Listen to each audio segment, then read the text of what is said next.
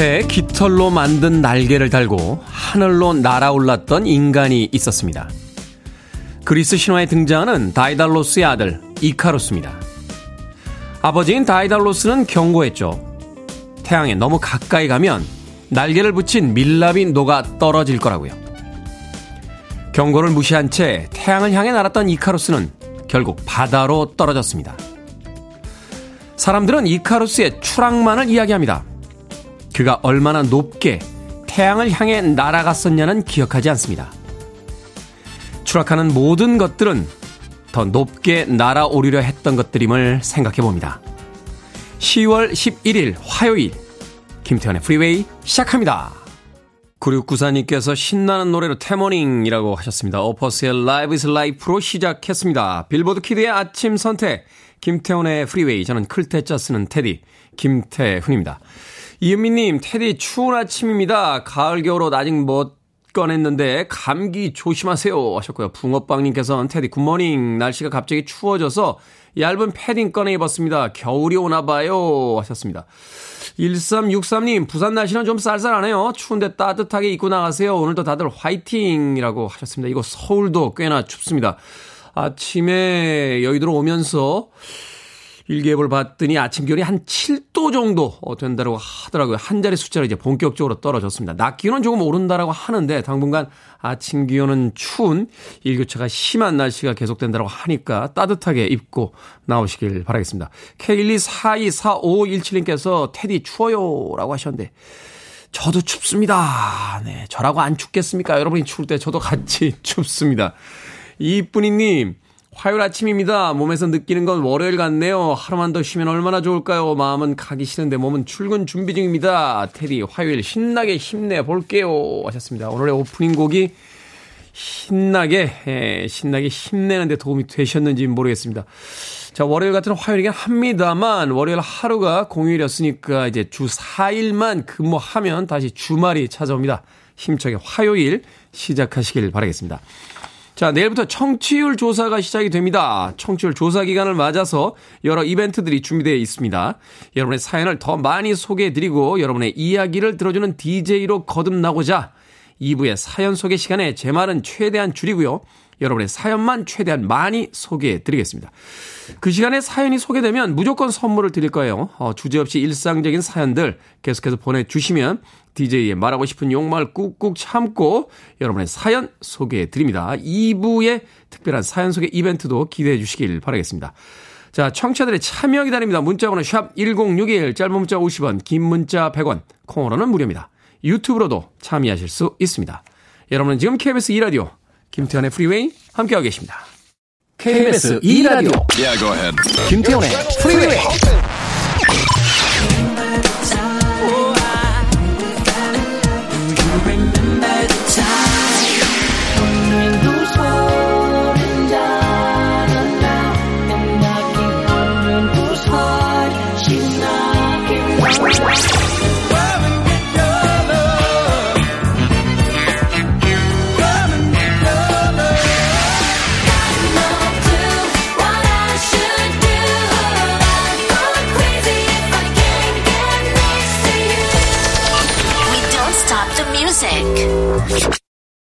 노래를 어떻게 이렇게 사랑스럽게 부를 수 있었죠. 과거의 시간들을 되돌아볼 때 이런 노래들을 들으면 지금보다 훨씬 더 낭만이 많았던 시대가 아닐까 하는 생각 다시 한번 해보게 됩니다. 코니 프랜시스의 Stupid Cupid 듣고 왔습니다. 어, 조미영님, 태훈님, 남편이 이직으로 부산에서 경북 안동 선비의 고장으로 이사 온 지 삼일차 됩니다. 아직 정신도 없고요. 집도 엉망이지만 탁 트인 넓은 마당과 공기는 최고입니다. 이제는 알람 대신 닭울음 소리에 일어날 것 같습니다 하셨습니다. 경북 안동에 이사를 가셨군요. 부산에서 안동으로 이사 가셨다.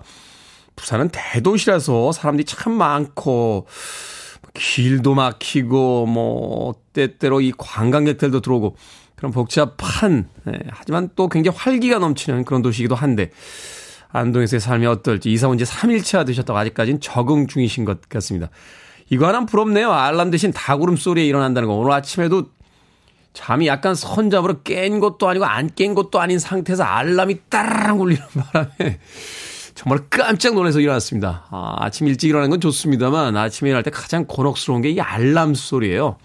하루를 시작하는 그 소리가 그렇게 유쾌하진 않아서 그래서 눈을 떴는데 예, 아직 일어날 시간이 아닙니다만 그래도 근접해 있으면 그냥 알람 꺼버리고 일어나는 경우가 굉장히 많습니다. 다구름소리 아침 시작하시는 조미영님, 경북 안동에서의 생활도 가끔 보내주시길 부탁드리겠습니다. 이재경님, 청취율 조사 기간이 너무 자주 돌아오는 느낌입니다. 아무래도 뭐 저만큼 자주 돌아오는 느낌이시겠습니까? 예, 뭐... 뭔 청취율 조사를 분기마다 합니까? 예? 느낌은 무슨 이 주마다 하는 기분입니다. 이제 좀 안정감을 갖고 뭘 좀 해보려고 그러면 또 돌아오는 청취율 조사 기간. 예? 전세도 이 년은 보장을 해줍디다. 예? 그리고 한 번 더 연장하니까 사 년 보장을 해줍디다. 어떻게 분기마다 조사를 합니까? 예? 그래서 한 반년이나 일 년에 한 번씩 조사하는 게 어떨까 하는 생각을 해보게 되는데, 예. 전국 디제이 연합회 이런 거 한번 만들어야 될 것 같아요. 예, 방송국 관계자분들은 바꿔주실 생각이 없는 것 같으니까 전국의 디제이들끼리 한번 네, 연합회를 결성해볼까 생각 중입니다. 이재경님. 최지현님, 테디의 서울 로고 후드티가 멋지네요. 뉴욕 아닌 것도 좋습니다 하셨는데 오늘 제가 아끼는 후드티 입고 왔는데 예, 가슴에 서울이라고 쓰여져 있는 겁니다. 우리가 뭐 뉴욕이나 시카고도 입고 다니는데 서울이라고 쓰여진 거 입고 다니면 안 됩니까? 아, 자기가 살고 있는 고장. 그러니까 뭐 부산이라고 쓸 수도 있고요. 대구, 시흥, 뭐 곤지암 뭐 이렇게 쓸 수도 있는 거 아닙니까? 그죠? 아니 뭐 뉴욕, 시카고는 자랑스럽게 입고 다니면서 본인이 살고 있는 도시를 가슴에다 쓰지 못할 이유는 없는 거죠. 오늘 민희룡 피디는 저의 대학 입학을 축하하는 천구백팔십구라고 적혀있는 후드티를 입고 와서 둘이서 후드티 보면서 빵 터졌던 기억이 납니다. 후드티 만들어주시는 분들, 티셔츠 생산하시는 분들, 예, 가슴에 뉴욕과 시카고뿐만이 아니라 예, 국내의 다양한 도시명 어, 로고를 새겨주시길 다시 한번 부탁드리도록 하겠습니다. 자, 레드본의 음악으로 합니다. Come and get your love.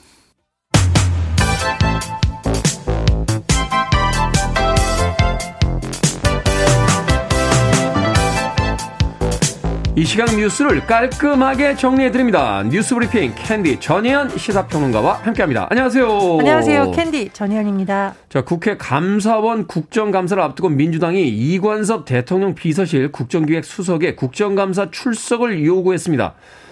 감사원 사무총장의 문자메시지 논란 때문이겠죠? 예, 이번 주 국정감사 중에 여야의 격돌이 일어날 것으로 예상되는 곳 바로 국회 법제사법위원회고요. 감사원 국정감사 오늘 진행될 예정인데 벌써 어제부터 여야의 신경전이 벌어지고 있습니다. 특히 민주당 법제사법위원들 어제 국회에서 기자회견을 열었는데요.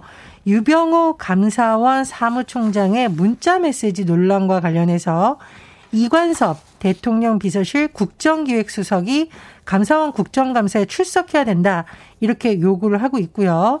민주당 법사위원들은 여당이 요구사항을 받아들이지 않는다면 감사 거부를 비롯한 모든 방안을 열어놓고 검토할 수 있다 이렇게 주장을 하고 있습니다. 말씀해 주셨듯이 이 문자메시지 논란을 민주당에서는 대감 게이트, 대통령실과 감사원이 뭔가 서로 주고받는데 문제는 뭐냐, 최근에 진행 중인 감사가 대통령실의 하명에 따른 것은 아니냐라고 주장을 하면서 이관섭 수석이 직접 국정감사에 출석해서 윤석열 정부 출범 이에 진행 중인 감사가 이런 건 아닌지 밝혀라라고 하고 있고요. 또 최재 감사원장과 유병호 사무총장에 대해서 민주당 법사위원들은 당 차원의 고발도 진행한다 이렇게 밝혔습니다. 하지만 국민의힘 법사위원들도 기자회견을 열었는데 민주당의 주장을 반박하고 나섰고요. 감사원의 독립과 정치적 중립성을 침해하는 행위라고 반발하고 있습니다. 또 이관섭 수석의 출석 요구에 대해서는 기관 증인으로 출석 요구 권한이 있는 국회 운영위에서 확인하면 된다라고 주장을 하고 있는데요. 어쨌든 이번 감사 기간 내내 여야가 곳곳에서 충돌하고 있는데 이 감사원 국정감사의 경우에는 전임 정부에서 임명된 사람들에 대한 감사 논란 그리고 최근에 진행됐던 문재인 전 대통령에 대한 감사원의 문서 관련해서 조사 요구 등등이 맞물려 있기 때문에 객작이 복잡한 양상으로 진행될 가능성이 커졌습니다. 불똥이 엉뚱한 대로 튀면서 이제 국정감사에서 이제 감사원의 국정감사가 이제 또 주 쟁점으로 또 떠오를 것 같은데 그냥 앞뒤로 주고받은 문자를 통으로 공개하면 안 됩니까? 그럼 뭐 서로 뭐 오해다 하는 부분들이 그냥 밝혀지지 않을까요? 그렇게 한다면 될 가능성도 있겠네요. 왜 순진한 예. 생각인지는 모르겠습니다. 자, 그동안 침묵을 지켜던 북한이 탄도미사일 훈련 장면을 전격 공개했습니다. 어떤 메시지를 전하고자 하는 걸까요? 예, 시월 십일 북한은 굉장히 중요한 날로 여기는데 노동당 창건일입니다. 어, 이번 시월 십일 노동당 창건 칠십칠 주년인데요. 네. 북한이 최근 보름간의 탄도미사일 훈련 장면을 전격 공개를 했습니다. 지난달 이십오일 저수지에서 쐈던 잠수함 발사 탄도 미사일 에스엘비엠을 비롯해서 최근 보름간 일곱 차례 탄도미사일 발사 장면을 함께 공개, 공개를 한 거고요. 특히 훈련을 직접 지도한 김정은 위원장이 핵 전투력이 신속 정확하게 작전 역량을 견지하고 있다라고 강조를 하기도 했습니다. 또 전술핵 운영부대 훈련 장면도 공개가 됐는데요.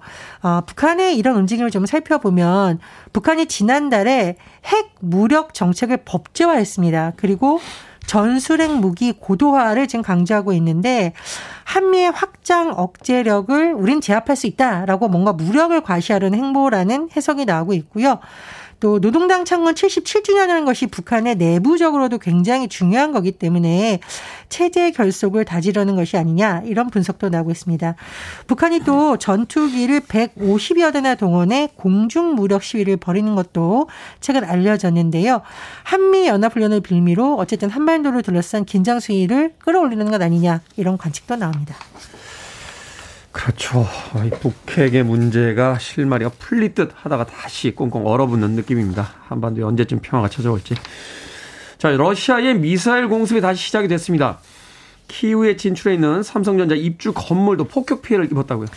현지 시간 십일 우크라이나의 수도 키이우를 비롯한 주요 지역을 대상으로 러시아가 보복 공습을 감행을 했습니다. 그리고 삼성전자가 전한 바에 따르면 삼성전자의 우크라이나 판매 법인과 연구소가 입주한 빌딩의 유리창이 깨졌고 주변에서 연기가 피어오른 피해가 발생했다고 합니다.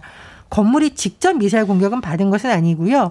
백오십 미터가량의 떨어진 곳이 아마 충격을 받았고 그 주변에 다 지금 영향이 있는 것으로 전해지고 있는데 일단 그 직원들 대다수가 재택근무를 하고 있었다고 합니다. 그리고 아침에 공습 경보가 있었기 때문에 빌딩에 있던 인원이 대부분 피신을 해서 인명피해는 지금 없는 것으로 전해지고 있고요. 한국인 주재원 열 명 정도가 근무하던 곳이었는데 전쟁 피해서 폴란드를 비롯한 다른 나라로 대피해 있다고 밝힌 것으로 전해지고 있습니다. 아, 아직까지 완전 철수를 한 게 아니었군요. 아유, 그럼요. 예, 일부는 남아 있었던 것으로 지금 전해지고 있죠. 그리고 지금 제가 말씀드렸듯이 러시아에서 보복 공습 감행을 했다라는 부분은 푸틴 러시아 대통령이 지금 인정을 한 바입니다. 네. 크림 대교가 최근에 폭발을 했는데 이 크림 대교를 푸틴의 자존심이라고 서방이 표현하고 있거든요. 그 이유는 러시아가 병합한 크림반도 그리고 러시아 본토로 있는 게 바로 크림대교였어요. 이것이 최근에 폭발을 했는데 푸틴 러시아 대통령은 이것이 우크라이나가 공격해서 폭발한 것이고 테러라는 식으로 주장을 하고 있습니다.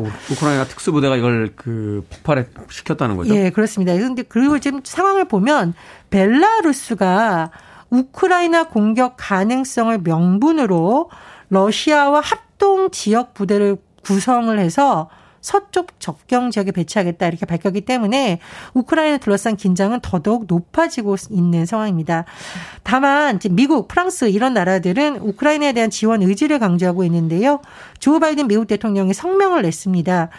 어, 미스터 푸틴이라고 불러요. 어, 푸틴 대통령이라고 부르지도 않고 이제 푸틴 대통령에 대해서 우크라이나 국민을 상대로 시작한 불법 전쟁의 잔인함을 다시 보여줬다라고 규탄을 했고 동맹과 함께 러시아가 침략에 대한 비용을 치르게 하겠다라고 밝혔고 마크롱 대통령도 러시아가 우크라이나 전역에 걸쳐 민간인을 대상으로 고의로 공격했다라고 지금 비판을 하고 있습니다. 이외에도 주요 칠 개국 지 세븐에서 블라디미르 젤렌스키 우크라이나 대통령과 함께 긴급회담하고 대책을 논의하기로 했는데요. 어쨌든 우크라이나 사태가 장기화되고 있습니다. 마크로 대통령도 지적을 한 바 있는데 이 민간인을 대상으로 한 고의로 한 공격이 만약 있었다면 이건 명백한 전쟁 범죄이죠. 아, 우크라이나 사태에서 더 이상 민간인의 이 희생이 없었으면 하는 바람입니다. 참 언제쯤 마무리가 될까요? 무고한 민간인들이 계속해서 희생을 치르고 있습니다. 자, 오늘의 시사 엉뚱 퀴즈 어떤 문제입니까? 예, 앞서 국정감사 출석 관련 소식 전해드렸습니다. 출석하면 철석 철석 파도 치는 파도가 생각이 납니다. 그게 또 그렇게 연결이 됩니까? 자, 가을바다를 떠올리면서 시사 엉뚱 퀴즈 나갑니다.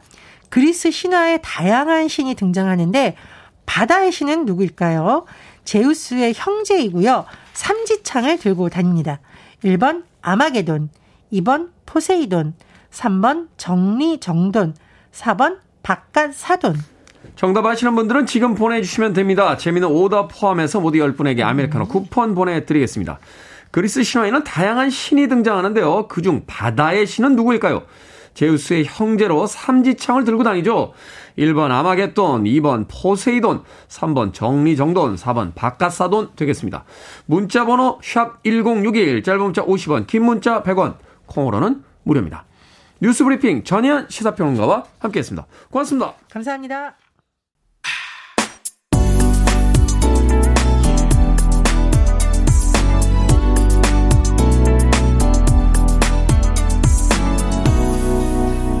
김태훈의 프리웨이, 스모키 로빈슨의 Being With You 듣고 왔습니다.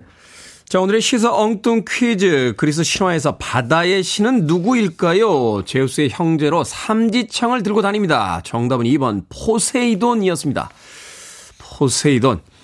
사삼이육 님 정형돈이라고. 갑자기요? 정형돈 씨 요새 다시 방송활동 활발히 하시는 것 같던데. 사삼이육 님 정형돈이라고 재밌는 오답 보내주셨고요. 삼오사오 님 한돈입니다. 우리 돼지를 먹읍시다. 하하 라고 하셨는데, 우리 돼지가 맛있죠. 근데 우리 돼지가 아닌 돼지고기를 이제 외국에서 수입하게 되는 경우가 많은데, 이게 이제 한국 사람들이 유독 삼겹살을 많이 먹어서 그렇다고 합니다. 다른 살에 비해서 삼겹살의 수요가 높다 보니까 이제 우리나라에서 나는 한 돈만으로는 삼겹살 수요를 댈 수가 없는 거죠. 항정살, 목살 이런 것들 계속 드셔주시면 우리나라의 한 돈을 아주 맛있게 즐길 수 있습니다. 저는 개인적으로 항정살, 항정살 아주 좋아합니다. 가브리살도 좋아합니다. 삼오사오 님, 위석정님 목돈이라고 하셨고요. 칠오공사 님 아마 내 돈, 신발장 위에 있는 그 돈 아마 내 돈이라고 하셨습니다. 그런가 하면 송정대님 금 한 돈이라고 하셨는데, 금 한 돈. 낭만적이네요. 금한돈. 한돈이 요새 금한돈에 얼마 정도 하나요? 제가 한 이십몇만 원 정도까지 봤던 것 같은데 금값이 올랐나 내렸나 잘 모르겠습니다. 저희 학교 다닐 때요. 어, 금값이 한돈에 음, 사만 원 정도 했던 기억이 나요. 사만 원 정도. 당시에 그 여자친구가 생기면요. 이렇게 금반지 해주는 게 유행이었습니다. 그래서 저도 잠실 오단지 상가에 가서 여자친구를 위해서 금반지를 샀던 기억이 나는군요. 그 이후에도 몇 개 샀습니다. 여자친구가 몇 명 더 있었으니까요. 근데 헤어질 때 한 명도 돌려주지 않고 그냥 갑니다. 그때 사만 얼마였습니다만 지금은 꽤 올랐으니까 그 금반지만 돌려줘도 지금 목돈이 꽤 되지 않을까 하는데, 방송 듣고 있는 진아와 수정이는 그때 준 금반지를 아직도 가지고 있으면 좀 돌려주시길 부탁드리겠습니다. 예, 사만 원이었던 그만돈이 이십만 원이 넘었습니다. 예, 그때 그 돈으로 주식을 했었, 아니면 금을 사뒀어야 되는데, 사랑의 눈이 멀어, 예, 금반지를 사줬던 그 과거가 갑자기 떠오르는군요. 자, 방금 소개해드린 분들 포함해서 모두 열 분에게 아메리카노 쿠폰 보내드립니다. 당첨자 명단 방송이 끝난 후에 김태현의 프리웨이 홈페이지에서 확인할 수 있습니다. 콩으로 당첨이 되신 분들은 방송 중에 이름과 아이디 문자로 알려주시면 모바일 쿠폰 보내드리겠습니다. 문자 번호는 샵 일공육일, 짧은 문자 오십 원, 긴 문자 백 원입니다. 자, 구칠이오 님. 테디 언제 사연을 소개해 주실 겁니까? 대한민국에서 가장 출근길이 멀다고 자신할 수 있습니다. 무려 네 시간 십오 분, 삼백팔십 킬로미터. 정말 출근하기 싫은 아침이지만 그래도 국가와 가정을 위해 오늘도 열심히 달려가고 있습니다. 신청곡은 테디 마음대로라고 하셨습니다. 어제까지 쉬시고 집에 계시다가 오늘 이제 출근하시는군요. 네 시간 십오 분 삼백팔십 킬로미터를 가셔야 돼요. 두 시간 내내 재방송 들어주실 것 같은데요. 어, 먼 길 가시고 계시니까 주유상품권 상품으로 보내드릴게요. 빨리 가는 것도 좋습니다만 안전운전 하시길 바라겠습니다. 마이클 잭슨의 바로입니다. Remember the time.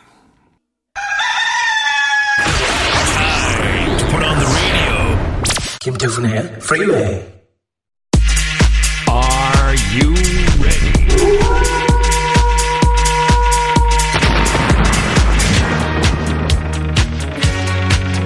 여러분의 고민을 흔쾌히 맡아드립니다. 결정은 해드릴게. 신세계 상담소.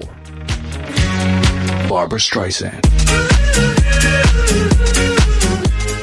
마행자님, 외국으로 이민간 아들이요 한 달간 놀러오라는데 그러면 직장을 쉬어야 됩니다. 이민가고 사 년 동안 못 봤는데 손자가 보고 싶네요. 제가 과감히 결단을 내릴까요? 아니면 아들이 한국에 올 때까지 몇 년을 더 기다릴까요? 결단 내리고 손자 보러 가세요. 직장과 일도 인생의 일부일 뿐입니다. 보고 싶고 사랑하는 사람들은 보고 살아야 하지 않을까요?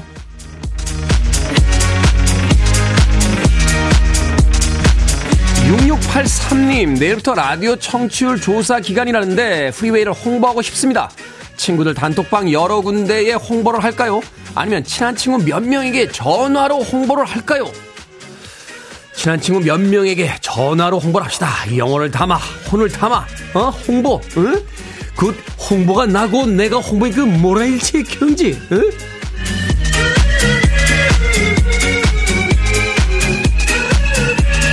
케이 일이삼오일공일오구 님, 집에 카세트 테이프가 정말 많습니다. 플레이어도 없는데 버릴까요? 아니면 그냥 놔둘까요?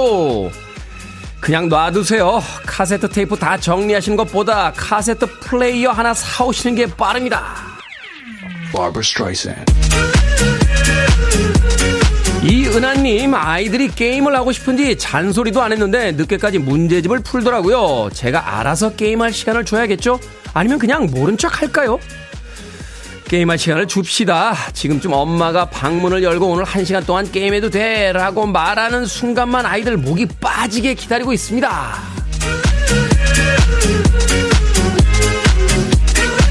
방금 소개해드린 네 분에게 선물도 보내드립니다. 콩으로 뽑힌 분들 방송 중에 이름과 아이디 문자로 알려주세요.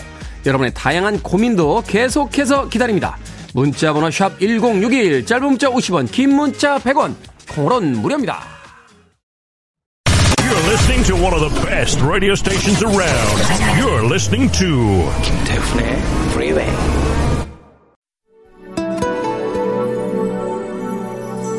빌보드 키드의 아침 선택 케이비에스 이 라디오 김태훈의 Freeway 함께하고 계십니다. 일부 끝곡은 팔오육이 님, 김미용님, 송윤숙님께서 신청하신 스팅의 Fragile 듣습니다. 저는 잠시 후 이 부에서 뵙겠습니다.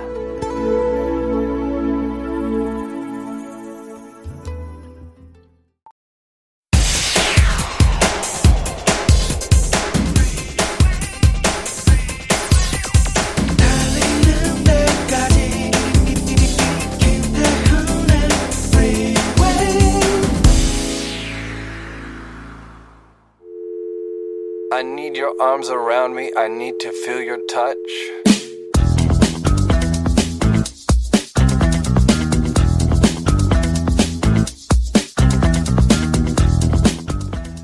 난 더 많은 걸 원해왔어.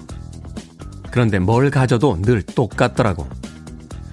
돈은 변덕스럽기만 하고 명예를 쫓아다니는 것도 이제 지겨워. 나는 그때 네 눈을 봤더니 너도 똑같은 생각을 하는 것 같더라. 더 큰 것만 원하던 우리의 일상이 어느새 죄악이 되어가고 있었던 거야. 물론 재미도 있었지. 하지만 이제 그만해야 하지 않겠어? 세상이 너무 빨리 움직여 사는 속도를 좀 늦춰야 할 것 같아. 머리를 잔디 위에 쉬게 하면서 잔디가 자라는 소리를 들어보지 않을래?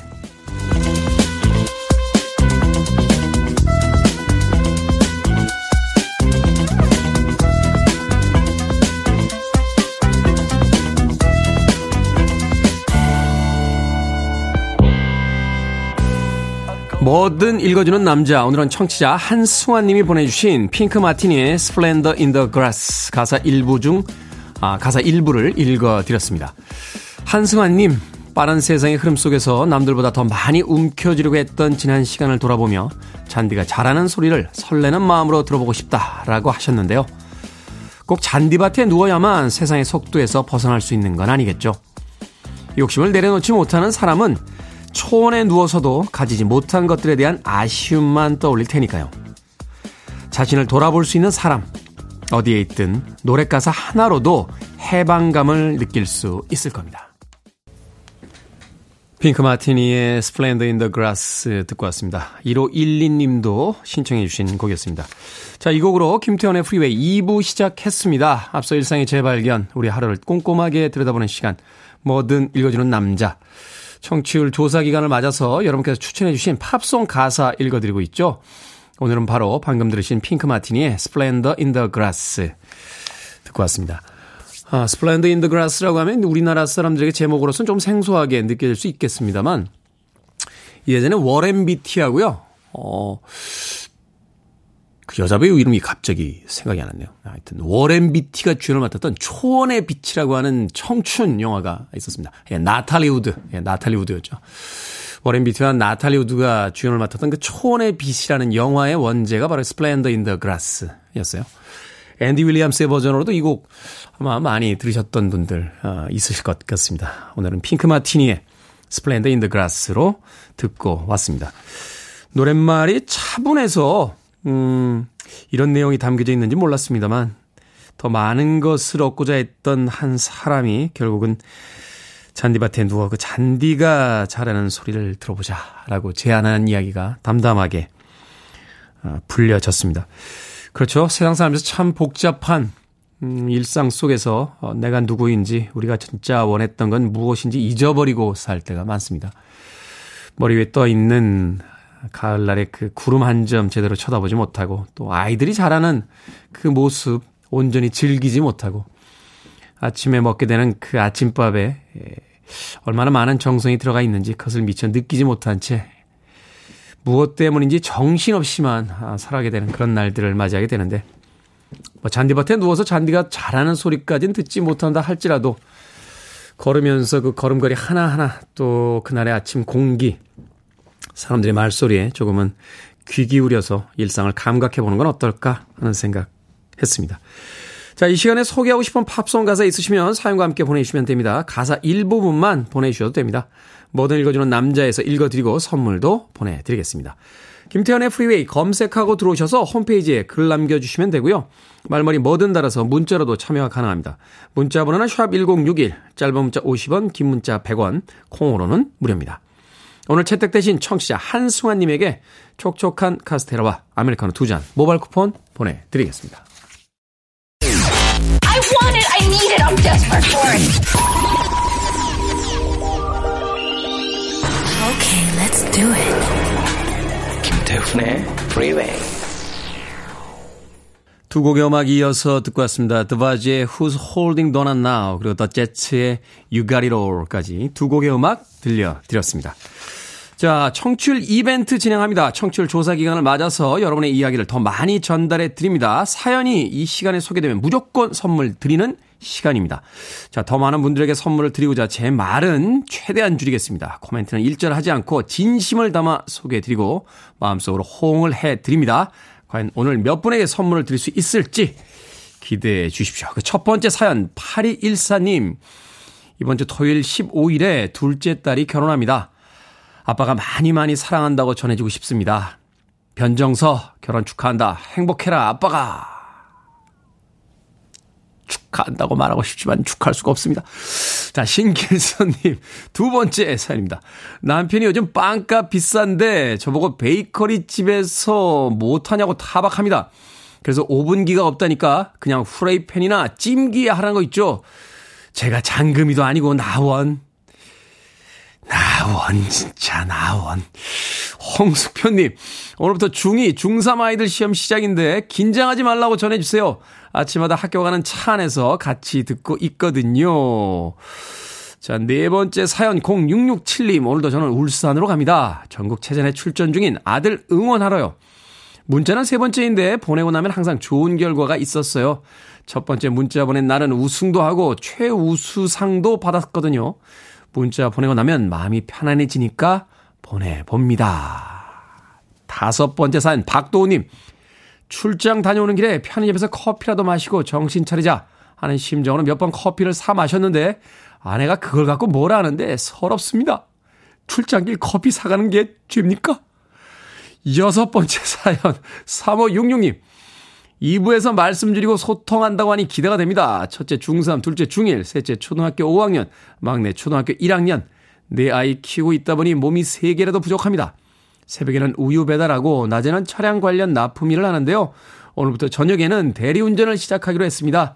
다리가 벌써 후들거리지만 저만 그런 게 아니라 주위에 그런 분들 많더라고요. 모든 아빠들 화이팅! 이라고 사연 보내주셨습니다. 자, 오늘은 이렇게 다섯 분의 사연 소개해드렸습니다.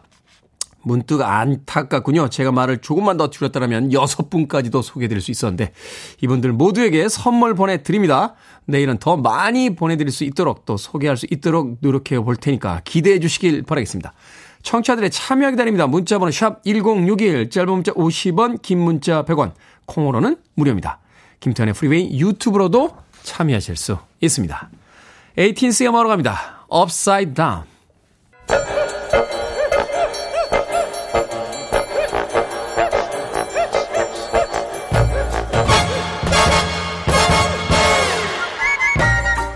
온라인 세상 속 촌철살인 해학과 위트가 돋보이는 댓글들을 골라봤습니다. 댓글로 본 세상.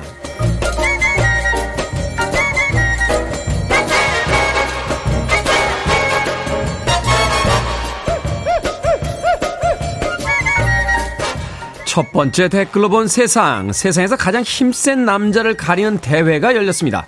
데드리프트, 버스 끌기, 바위 들기를 비롯해 여섯 가지 종목을 겨뤄 최강자를 뽑는 건데요.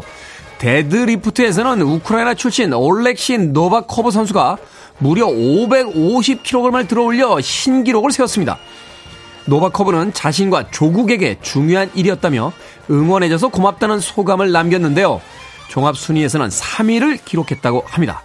여기에 달린 댓글들입니다. 근무님, 저 무게를 견디는 쇠봉도 대단하지 않습니까? 오백오십 킬로그램을 매달고도 부러지지 않다니 근성 있네요.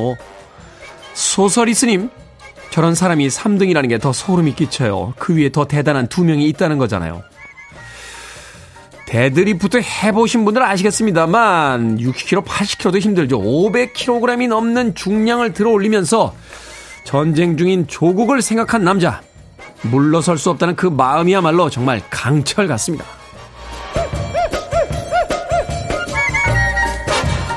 두 번째 댓글로 본 세상. 올해 부산국제영화제는 코로나십구 상황을 고려해 전좌석 온라인 예매로 진행이 됐는데요. 인기작들은 삼 분 만에 매진이 됐다고 합니다. 매진되지 않은 작품에 한해 현장 판매를 예고했지만 남는 표와 취소표가 거의 없었다는데요. 온라인 예매에 익숙하지 않은 장년층은 대부분 매표소 앞에서 발길을 돌려야 했다고 합니다. 부산국제영화제 측은 디지털 취약계층을 위한 예매 방안을 내부적으로 검토할 예정이다 라고 밝혔다는데요. 여기에 달린 댓글 드립니다. 토끼님, 저도 영화 목록 돋보기로 보면서 하나하나 표 있냐고 물어보던 할아버지 봤어요. 현장 구매 가능한 표를 어느 정도 확보해둬야 되지 않을까요? 공인님, 택시도 그래요. 요즘 전부 어플로 부르니까 스마트폰 못 쓰는 분들은 길가에 빈차가 없어 고생하시더라고요. 나이든 이들에 대한 배려와 세심한 신경 바로 필요하지 않겠습니까? 내일의 나에 대한 보험일 테니까요. 신경 좀 써주세요. 수도에코입니다. 펑키타운.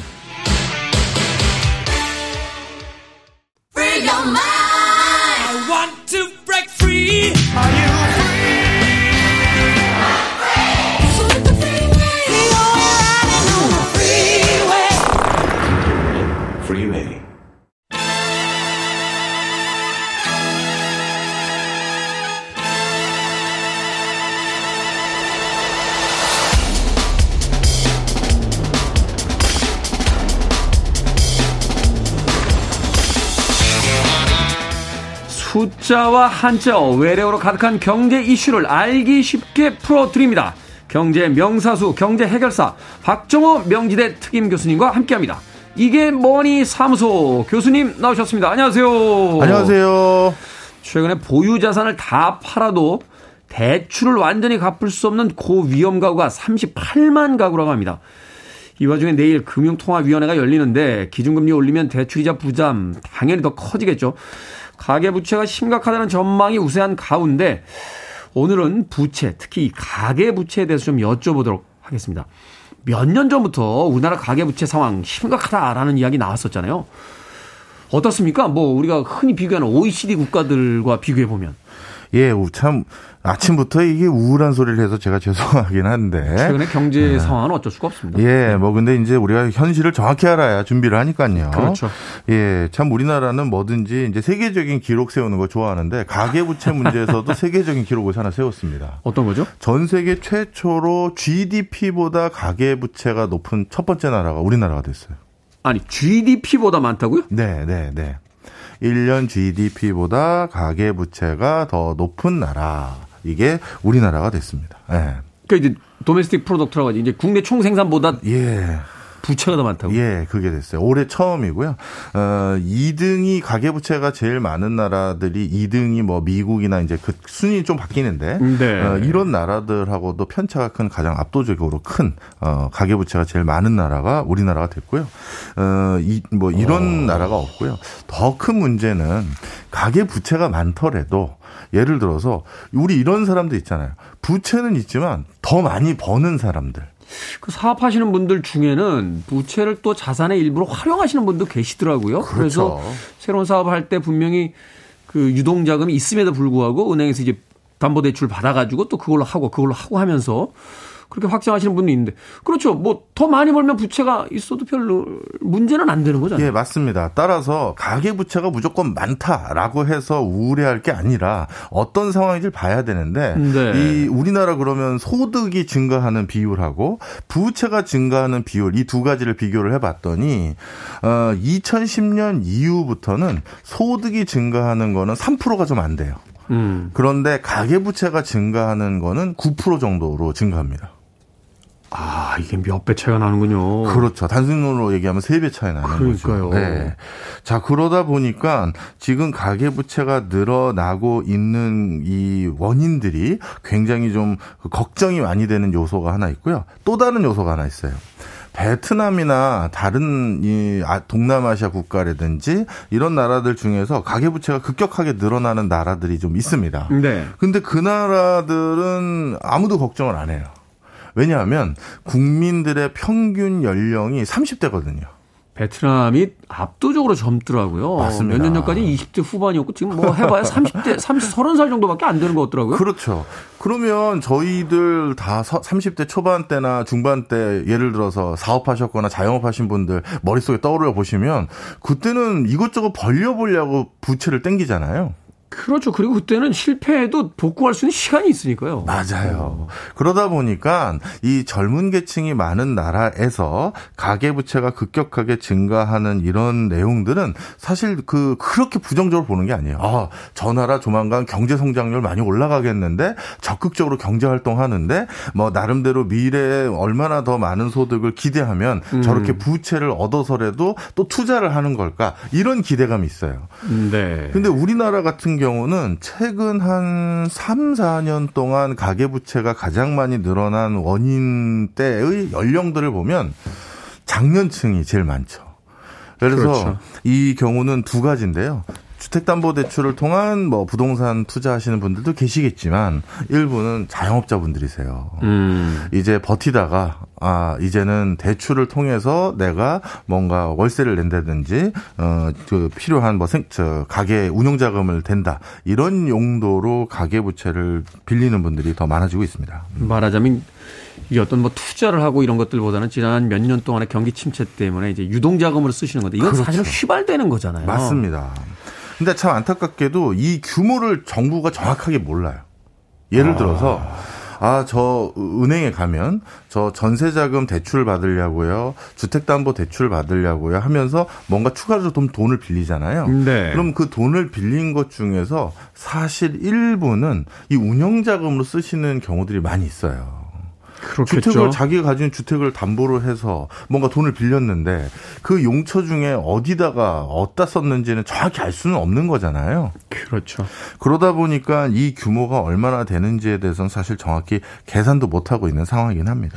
이게 굉장히 위험하게 느껴지는 게 뭐냐면 소액대출 같은 경우에 신용대출이 됩니다만 큰 대출들을 쓸 때는 이제 주택담보를 되게 많이 하잖아요. 전세금 대출이라든지 전세금 담보대출이라든지. 그러면 이건 주거하고 맞물려 있는 건데 말하자면 경제적인 어떤 토대가 무너졌을 때 이제 주거 환경까지 급격히 무너질 수 있다는 이야기잖아요. 맞습니다.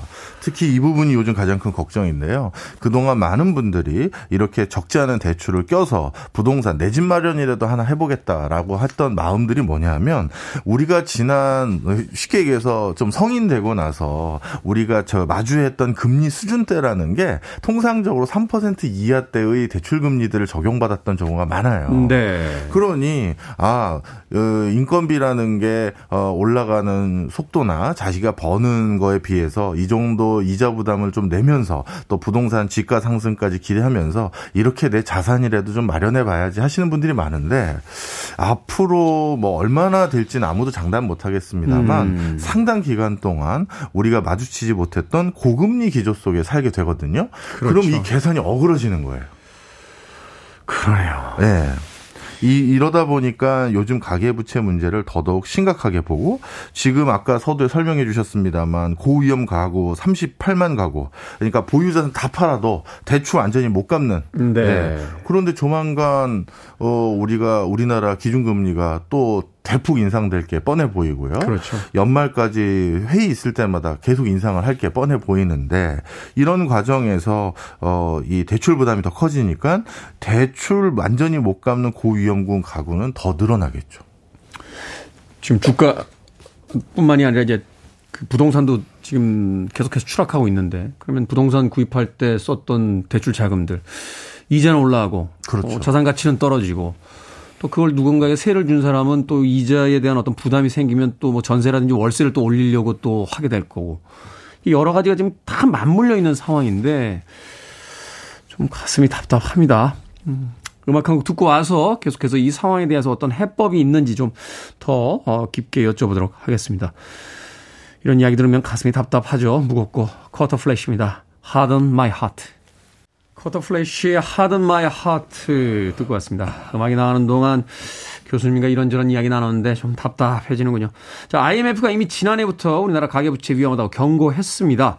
그런데 이렇게 현상까지 오게 된 원인, 주 원인이 있다면 뭘까요? 예, 전 세계적으로 많은 국가에서 가계부채의 일 등 원인은 역시 주택 구매죠. 주택 구매. 예, 부동산 구매입니다. 음. 근데 우리나라 같은 경우는 주, 어, 주택 구매를 유도한 정책들이 꽤 있었어요. 네. 예. 어, 빚내서 집 사도록 하는 정책들 중에 대표적인 게 어, 부동산과 관련돼선 담보 대출을 어, 많이 해준다든가 음. 저금리를 해준다든가 뭐 장기 대출을 해준다든가 이런 제도들이 많아지면. 당연히 어 주택당 저 주 가계 부채는 늘 수밖에 없습니다. 그러니까 빚내서 집사람 뭐 이런 어떤 기조가 있었죠? 네, 맞습니다. 어, 미국에서도 가계 대출이 가장 급격하게 늘었던 시기가 예전에 한번 들어보셨을 텐데 다들 많은 분들 서브프라임 모기지 때 이천팔 년인가요? 맞습니다. 직격, 직격탄 맞았죠. 예, 네. 그때도 역시 어, 가계 부채가 직접적으로 가장 크게 늘었던 건 역시 첫 번째가 어, 주택담보대출이고요. 두 번째는 이제 국가마다 좀 차이가 있는데 뭐 학자금 대출 대출인 경우도 있고 의료 대출인 경우도 있고 그다음에 자기 그 생계를 유지하는 뭐 우리로 따지면 소상공인들 운영자금 네. 대출 이런 것들이 여러 가지로 혼재되어 있는데요. 어, 역시 가계 대출 문제를 해결하는 것은 첫 번째는 주, 저, 부동산 구매 부분이죠. 부채가 있어도요. 저금리 시대는 그럭저럭 버틸 수 있었을지도 모릅니다. 뭐 이 년 전만 해도 이렇게 고금리가 올 거라고 미리 우리가 예상도 못했던 그런 시기가 있었습니다만 자, 고금리 시대가 됐어요. 가계부채도 있고, 이게 소위 이제 말하자면 이제 복합적으로 여기저기서 위험 요소들이 튀어나오기 시작했는데, 이걸 소위 이제 퍼펙트 스톰이다. 이렇게 부른다고 하더군요. 자, 이런 위기 상황 드디어 직면하게 되는 겁니까? 그런 걱정들을 꽤 많이 하시는 분들이 많고요. 네. 저도 사실 슬슬 이제 아유 교수님 가계부채 문제 이십 년 전에도 문제라고 했는데 아무 일 안 터졌어요. 저한테 이런 소리 많이들 하시는데 네. 아 이제는 슬슬 걱정이 저도 되는 수준까지 왔습니다. 아. 왜 그러냐. 자, 가계부채 문제도 지디피보다 많아졌다고 말씀을 드렸었고요. 기업부채라는 게 있습니다. 어, 기업부채는 지금 어떤 상황이냐면 한국은행에서 기업부채와 관련된 실상 보고서를 조사한 집계 이래 네. 한계 기업이라고 하죠. 어, 장사해서 이자도 못 갚는 기업들. 음, 음, 음. 어, 이런 기업의 숫자가 가장 많이 늘어났어요. 네. 그러면 그 민간 경제 주체의 두 축인 가계 그다음에 기업 두 곳의 부채가 급격히 늘고 있고요. 뭐 국가 부채 문제가 얼마나 또 심각한지는 더 잘 아실 거고. 네. 그런데 그러면 외국에서는 이 세 개가 다 이렇게 늘어가면 어떻게 해결을 하느냐, 어떻게 큰 불을 끄느냐. 에, 크게 두 가지로 나눠지는데요. 자원 많은 국가와 그렇지 않은 국가로 나눠집니다. 네. 자원 많은 국가는 결국 가계부채와 기업부채가 어떤 큰 사이클을 바탕으로 한 번씩 낮아질 때가 있어요. 음. 왜냐? 가계부채가 일정 수준이 높아지거나 기업부채가 일정 수준 높아지면 국가가 갚아줍니다. 아, 그래요? 네. 아, 국가 자체 자원이 워낙 많으니까. 자원이 많으니까. 산유국들 이런 나라들. 네. 네. 뭐 호주, 뭐 러시아, 뭐 이런 음. 나라들이 음. 국가가 일단 좀 탕감을 해줘요. 네. 음, 음, 음. 그래서 경제가 너무 어려워지거나 부채가 많아지면 소비가 위축되잖아요. 그렇죠. 그래서 경제를 다시 살려주려고 국가가 떠안는 경우가 있는데 이렇게 자원 많은 국가 빼고는 가계부채가 어, 어떻게 보면 큰 폭으로 줄어드는 경우를 찾기는 극히 예외적인 경우 말고는 없습니다. 각자 도생해야 되는 겁니다. 맞습니다. 그러면 정부도 어떤 방식으로든 정책을 내놓고 있을 거 아닙니까? 이게 너무 또 눈아픈데요. 혹시 기억하세요? 작년쯤으로 기억하는데 갑자기 은행 갔더니 대출 안 해준 거. 갑자기 막혔어요. 맞아요. 예, 예, 예. 예, 맞아요. 마이너스 통장도 갑자기 뭐 연장이 안 된다든가. 네. 바로 정부가 가계대출 문제를 어떻게든 해결이 안 돼가지고 그러면 단순한 생각 해본 거예요. 신규 대출을 못하게 하면 음, 음. 가계대출이 늘지 않지 않겠느냐. 아니 수도꼭지에 잠궈버린 거죠. 예, 맞습니다. 어. 그랬더니 어떤 일이 생겼느냐. 이때 제가 더 가계대출 문제가 심각하다는 느낌을 받은 게요. 이금융권 대출 비중이 급격하게 늘었어요. 제이금융권. 예. 캐피탈, 보험, 상호금융, 그다음에 저축은행 등. 광고가 갑자기 늘더라고요. 저축은행 예. 쪽 광고들이. 예. 이게 무슨 얘기냐. 지금 우리나라에서 적지 않은 비중의 사람들이 고금리라 할지라도 대출을 계속해서 추가로 받지 않고서는 뭔가 제대로 된 경제활동이 어려운 분들이 상당히 많이 있다라는 걸 반증하는 거죠. 금융권 돌려막기 같은 일들이 벌어지고 있는 거죠. 네. 그래서 정부가 그 당시에 어, 신규 대출을 막았다가 어휴 우리가 이거 오판했다. 이러면 가계대출이 좀 잦아들 줄 알았는데 어떻게 보면 국민들이 더 고금리 이용하도록 유도한 꼴밖에 안 됐구나 해서 몇 개월 만에 그 정책을 없앴던 음. 적이 있습니다. 그러니까 지금 뭔가 부족한 대책은 사실은 없는 거죠. 네. 자, 뭐 어느 정도 갈까요? 우리가 이제 버텨도 어, 긴 겨울을 버텨도 꽃피는 삼월과 사월이 되면 봄이 온다는 걸 이제 알고 있으니까 그러니까 추운 겨울날을 버틸 수 있는 건데 경제 전문가로서 이제 이 정도는 분명히 시간이 가야 될 거다라고 하면 또 우리가 어느 정도 계획을 좀 세워볼 수 있지 않을까 하는 또 생각이 들거든요.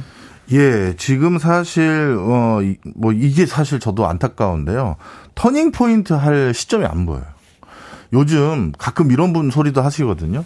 요즘 같은 시대에 불경기 맞아요. 뭐 백화점에 줄 서 있고 뭐 어디 가면 노는데 자리 하나도 없고 네. 이런 말씀 많이 하시는데 제가 저번에 이런 칼럼을 어딘가 하나 썼었는데요. 부채 사회인 것 같다.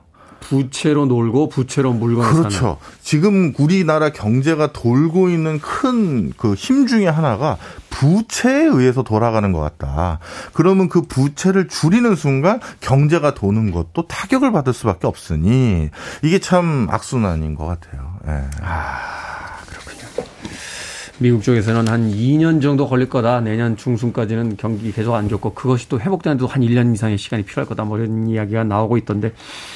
어찌됐건 이 겨울이 꽤나 깁니다. Winter is coming. 겨울이 오고 있습니다. 잘들 예, 버텨야 될 것 같습니다. 이게 뭐니 사무소 오늘은 우리나라 가계부채 현 상황 지금까지 박정호 명지대 특임 교수님과 이야기 나눠봤습니다. 고맙습니다. 감사합니다.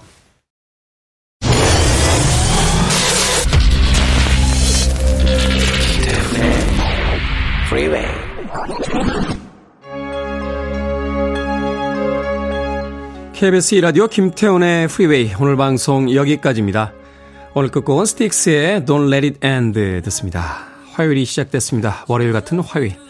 편안한 하루 보내십시오. 전 내일 아침 일곱 시에 돌아옵니다. 고맙습니다.